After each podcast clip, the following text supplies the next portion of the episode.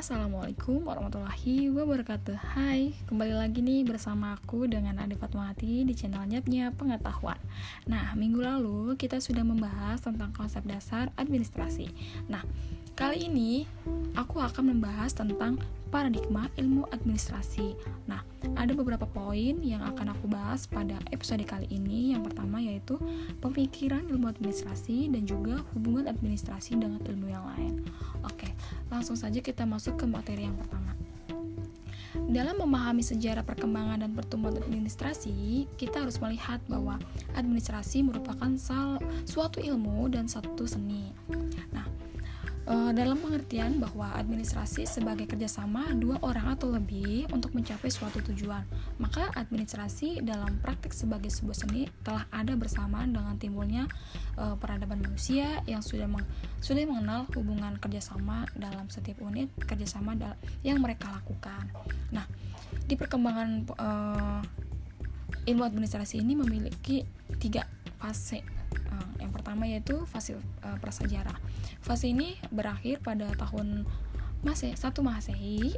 Dalam fase ini kita bisa melihat bukti dari administrasi sebagai suatu seni ketika kita melihat adanya suatu hubungan kerjasama yang dilakukan oleh dua orang atau lebih dalam uh, menentukan tujuan. Nah, di uh, fase berikutnya yaitu fase sejarah. Di fase ini berakhir pada tahun 1886. Pada fase ini, peradaban manusia sudah semakin maju nih, sudah mulai muncul pemikiran-pemikiran administrasi sebagai sebuah ilmu, utamanya di Eropa. Nah, selanjutnya di fase, di fase modern, fase ini uh, mulai pada tahun 1886 sampai dengan sekarang. Uh, nah, uh, di perkembangan ini memiliki dua bidang administrasi nih. Yang pertama itu berakhirnya status administrasi sebagai uh, seni semata-mata.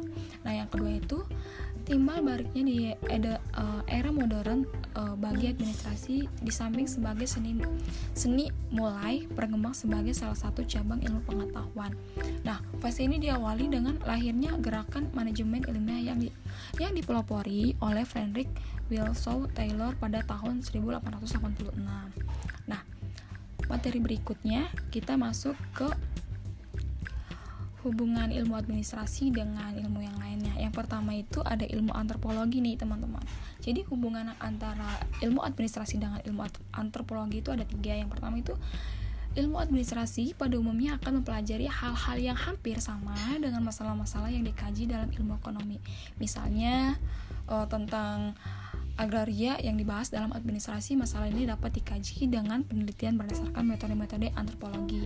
Nah, yang selanjutnya itu ilmu antropologi mempelajari budaya yang ada di dalam suatu masyarakat. Yang ketiga, antropologi mempelajari tentang budaya budaya, maka dapat ditarik kesimpulan jika dikaitkan dengan administrasi yaitu bagaimana sebuah implementasi dari ilmu administrasi beradaptasi dengan keadaan kebudayaan sekitar. Nah, selanjutnya adalah hubungan antara ilmu administrasi dengan ilmu ekonomi nih.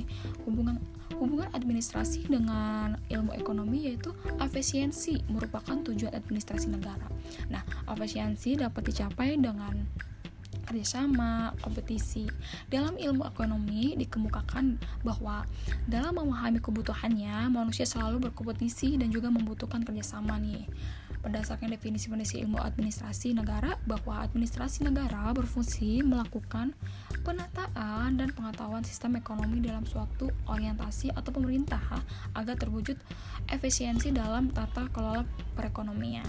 Selanjutnya yaitu hubungan ilmu administrasi dengan ilmu sejarah. Hubungan antara administrasi dengan sejarah itu begitu erat ya teman-teman. Jadi sebagai administrasi, selalu mengalami perubahan-perubahan dari waktu ke waktu. Hal ini eh, yang menyebabkan adanya eh, perubahan dalam administrasi dari zaman dahulu sampai dengan sekarang gitu. Eh, terus yang selanjutnya itu hubungan eh, ilmu administrasi dengan ilmu seni. Nah, administrasi sebagai ilmu atau uh, ilmu terapan karena men, uh, men, kemanfaatannya itu dapat dirasakan apabila prinsip-prinsip, rumus-rumus, dalil-dalil diterapkan untuk meningkatkan mutu berbagai kehidupan masyarakat, bangsa dan negara. Sedangkan administrasi sebagai seni merupakan karya seseorang yang dipraktekkan dengan baik yang diperoleh dari pengalaman tanpa sebelumnya mempelajari teori-teori administrasi nih. Dapat disimpulkan bahwa administrasi itu sebagai ilmu dan juga sebagai seni.